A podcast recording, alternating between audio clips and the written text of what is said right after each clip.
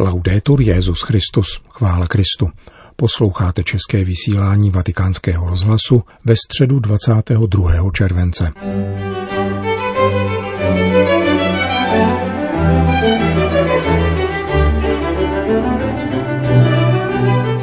Papežská akademie pro život publikovala reflexy o lidském společenství v době pandemie. Dobrovolníci z celého světa se zapojili do projektu digitalizace archivu nacistických lágrů. To jsou hlavní témata našeho dnešního pořadu, kterým provází Milan Glázer.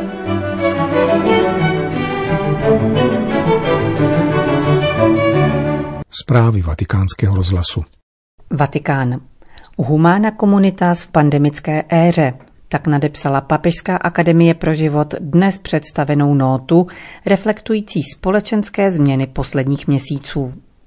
V loňském roce 6. ledna 2019 adresoval papež František Papežské akademii pro život list nadepsaný právě Humana Communitas.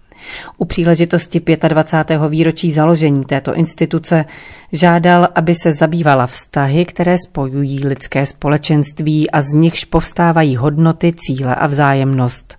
Odtud tedy název dokumentu, který byl dnes ve Vatikánu představen. Pandemická situace naléhavě vynesla na světlo dvě skutečnosti. Vzájemnou provázanost a závislost dnešního globalizovaného světa – a na druhé straně hloubku nerovností. Všichni jsme ve stejné bouři, nikoli však na stejné lodi, říká předseda Papežské akademie pro život arcibiskup Vincenzo Pália. Stane se etika života globální, pokusíme se zachránit vzájemným oddálením, a nebo nás společná zranitelnost učiní ličtějšími, táže se dále. Provokativní tóny zakrývají nepokrytě v podtitulu dokumentu, který zní Neaktuální reflexe nad znovuzrozením života. Ve chvíli ochromenosti společenského života a ztráty orientace ve společnosti se naše debata nemůže omezovat na otázky jako ceny roušek nebo datum otevření škol, konstatuje arcibiskup Pália. Měli bychom spíše najít odvahu k debatě o lepších podmínkách v orientaci trhu a vzdělání, Zní to nerealisticky, právě proto jsme zvolili adjektivum neaktuální, vysvětluje předseda Papežské rady pro život. Jsme svědky globální krize, jejíž důsledky zasahují celou planetu a klademe si otázku, zda stojíme skutečně před zcela novou situací. Podle arcibiskupa Pálí novinkou není ani tak objevení neznámého viru. Nevýdanou skutečností je rychlost a rozsah, s nímž se rozšířil prostřednictvím sítě vztahů a dopravy. Nová je také role sdělovacích prostředků, rozhodující pro způsob, jakým se šířilo povědomí o krizi. Právem se v této souvislosti mluvilo o infodémii. Novinkou je tedy podivné promísení konformismu a zmatku vyvolaného reakcemi na způsob prezentace nebezpečí v epoše hyperpropojených společností, které jsou ovšem zároveň hyperindividualistické konstatuje předseda Papežské akademie pro život. Nota této vatikánské instituce si tedy klade za cíl poukázat na problémy poodhalené v souvislosti s pandemií a provázaností globálního světa. Zdůrazňuje význam vyváženosti mezi investicemi do prevence a léčení. Nutnost investovat nejen do nemocnic, ale také do posílení zdravotní sítě v terénu. Mluví o reformě vědeckého výzkumu, který by neměl odpovídat pouze politickým a ekonomickým zájmům úzkého okruhu jednotlivců. Pokud jde o celosvětovou scénu, přikládá vatikánský dokument významnou roli mezinárodním organizacím jako Světová zdravotnická organizace. Pandemie ukázala, že žádná země nemůže postupovat nezávisle na druhých, nejen ze sanitárních důvodů, ale také z důvodů ekonomických, říká arcibiskup Pália. Proto je nezbytná organizace, která by mohla být podporována všemi, koordinovala by různé fáze monitorování, předcházení a léčení nemocí a zajišťovala by včasný oběh informací. Světová zdravotnická organizace se jeví jako nepostradatelná, jakoliv měla samozřejmě své slabé okamžiky, musíme se poučit z chyb a vylepšit způsob její práce uvádí předseda Papežské akademie pro život. A co si může z této krize odnést křesťanská komunita? Především nevnímat je jako organizačně technický problém, nýbrž v duchovní rovině, jako příležitost k lepšímu pochopení nejistoty a křehkosti, co by konstitutivní dimenze naší lidské situace, zdůrazňuje arcibiskup Pália. Z blízkého prožití této zkušenosti může dojít ke změně, která by nás činila zodpovědně solidárními v globálním bratrství. Aby k něčemu takovému mohlo dojít, musí každý položit tuto otázku sám před sebe a svoji komunitu. Neexistuje žádný automatismus, který by zaručil přechod od provázanosti dnešního světa, jak jsme ji zažili, k zodpovědné solidaritě, jež si žádá svobodné gesto.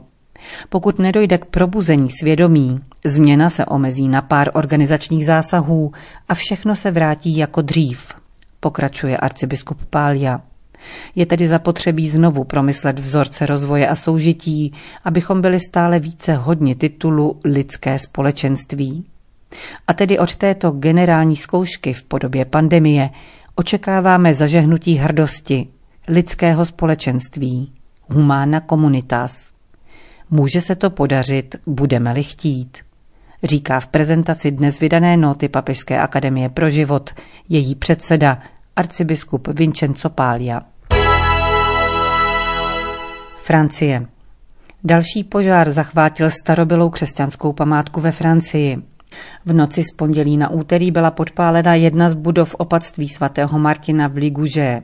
Hasičům se naštěstí podařilo požár včas uhasit. Jak uvádí deník Le Figaro, oheň se nedostal do vzácného kostela a knihovny, která uchovává jednu z nejcennějších sbírek křesťanského písemnictví v Evropě. Opatství v Ligouže je kolébkou křesťanství ve Francii. Založil je svatý Martin Stur v roce 361 na místě někdejší římské vily, kterou mu věnoval svatý Hilarius z Poatie. Svatý Martin žil na tomto místě jako poustevník. Když se však kolem něho začalo hromadit stále více následovníků, musel pro ně založit klášter. Komunita se inspirovala východní měžskou tradicí, protože do narození svatého Benedikta tehdy scházelo ještě 150 let. Dnes žije v opatství 25 benediktínů. Policie označila za nejpravděpodobnější příčinu požáru podpálení. Jediným podezřelým je v této chvíli 50-letý muž ze sousední vesnice, který v opilosti spal před opatstvím. Jde o člověka dobře známého jak policii, tak tamním mnichům, protože od nich pravidelně dostával stravu. Benediktínský opat ujistil, že klášter si s nápravou škod poradí a s potěšením konstatoval, že tentokrát nedošlo k profanaci. Jakkoliv, jak dodal, nelze zatajovat, že ve Francii dochází k profanacím nebo útokům na kostely každodenně. Jeruzalém.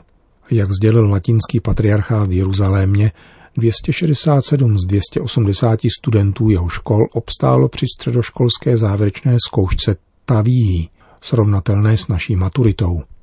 Školy patriarchátu na palestinském území dokonce vykázaly stoprocentní úspěšnost. Zkouška Taví je zásadní etapou v životě každého palestinského studenta, neboť určuje jeho budoucnost. Výsledná průměrná známka totiž rozhodne o tom, zda se mu podaří vstoupit na univerzitu či nikoliv a jaký obor si může zvolit. Otec Jamal Kader, ředitel škol latinského patriarchátu v Palestině, v dopise adresovaném jejich studentům, profesorskému sboru i pomocnému personálu ocenil vynaložené úsilí, letos stížené koronavirovou pandemií. V tomto školním roce se ke zkoušce Taví v Jeruzalémě před Jordánsku a pásmu Gazy dostavilo 77 539 studentů.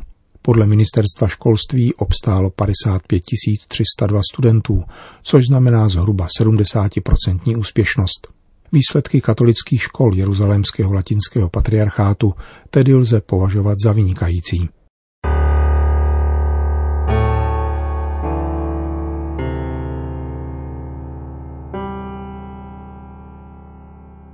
Německo.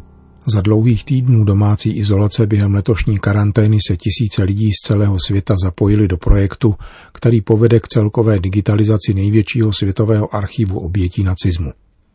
Tato iniciativa začala téměř náhodně na začátku kalendářního roku, když Mezinárodní dokumentační středisko o nacistické persekuci a Rolzen Archives, situované ve středoněmeckém městečku Bad Arolsen, požádalo o spolupráci při zanášení dat skupinu studentů z německých středních škol.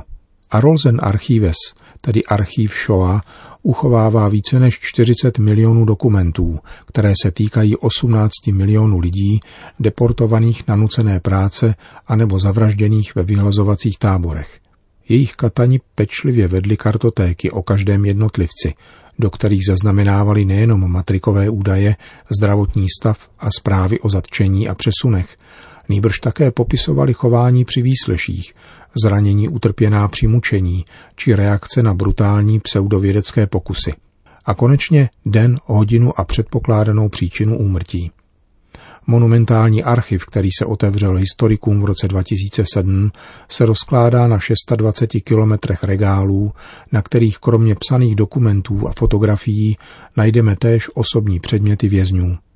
Za léta existence archiv umožnil dohledání rodinných příslušníků, podával informace o zemřelých a potvrzoval žádosti o náhradu škody.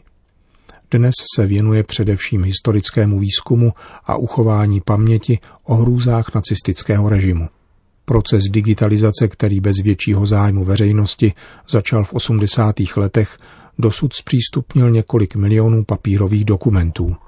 V dosavadním webovém archivu se nicméně jen stěží vyhledávají údaje o jednotlivcích, protože většina dokumentů dosud nebyla zaindexována a zhruba polovina jmen obsažených v archivu se neobjevuje v digitální databázi.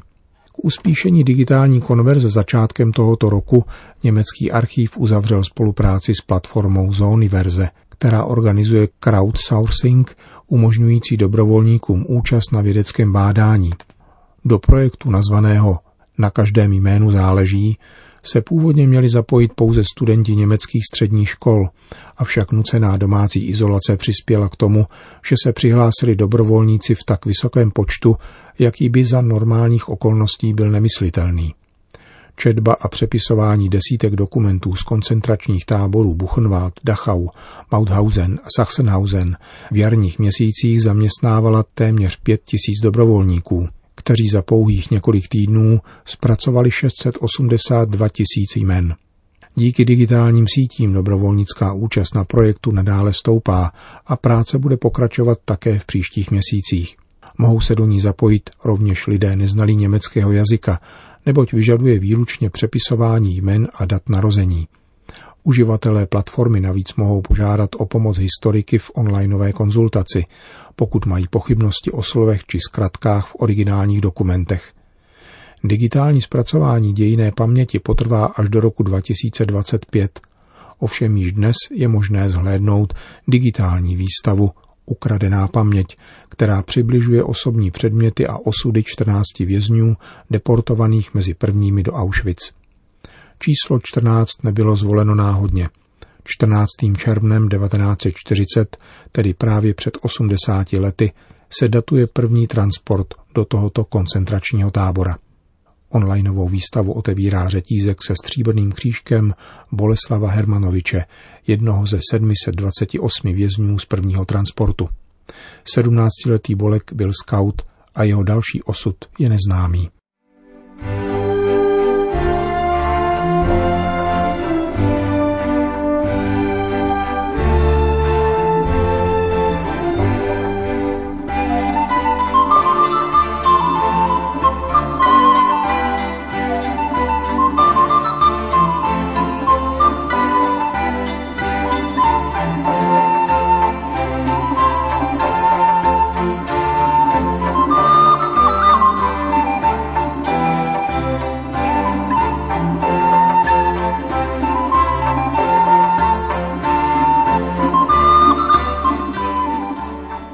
Končíme české vysílání vatikánského rozhlasu. Chvála Kristu. Laudetur Jezus Christus.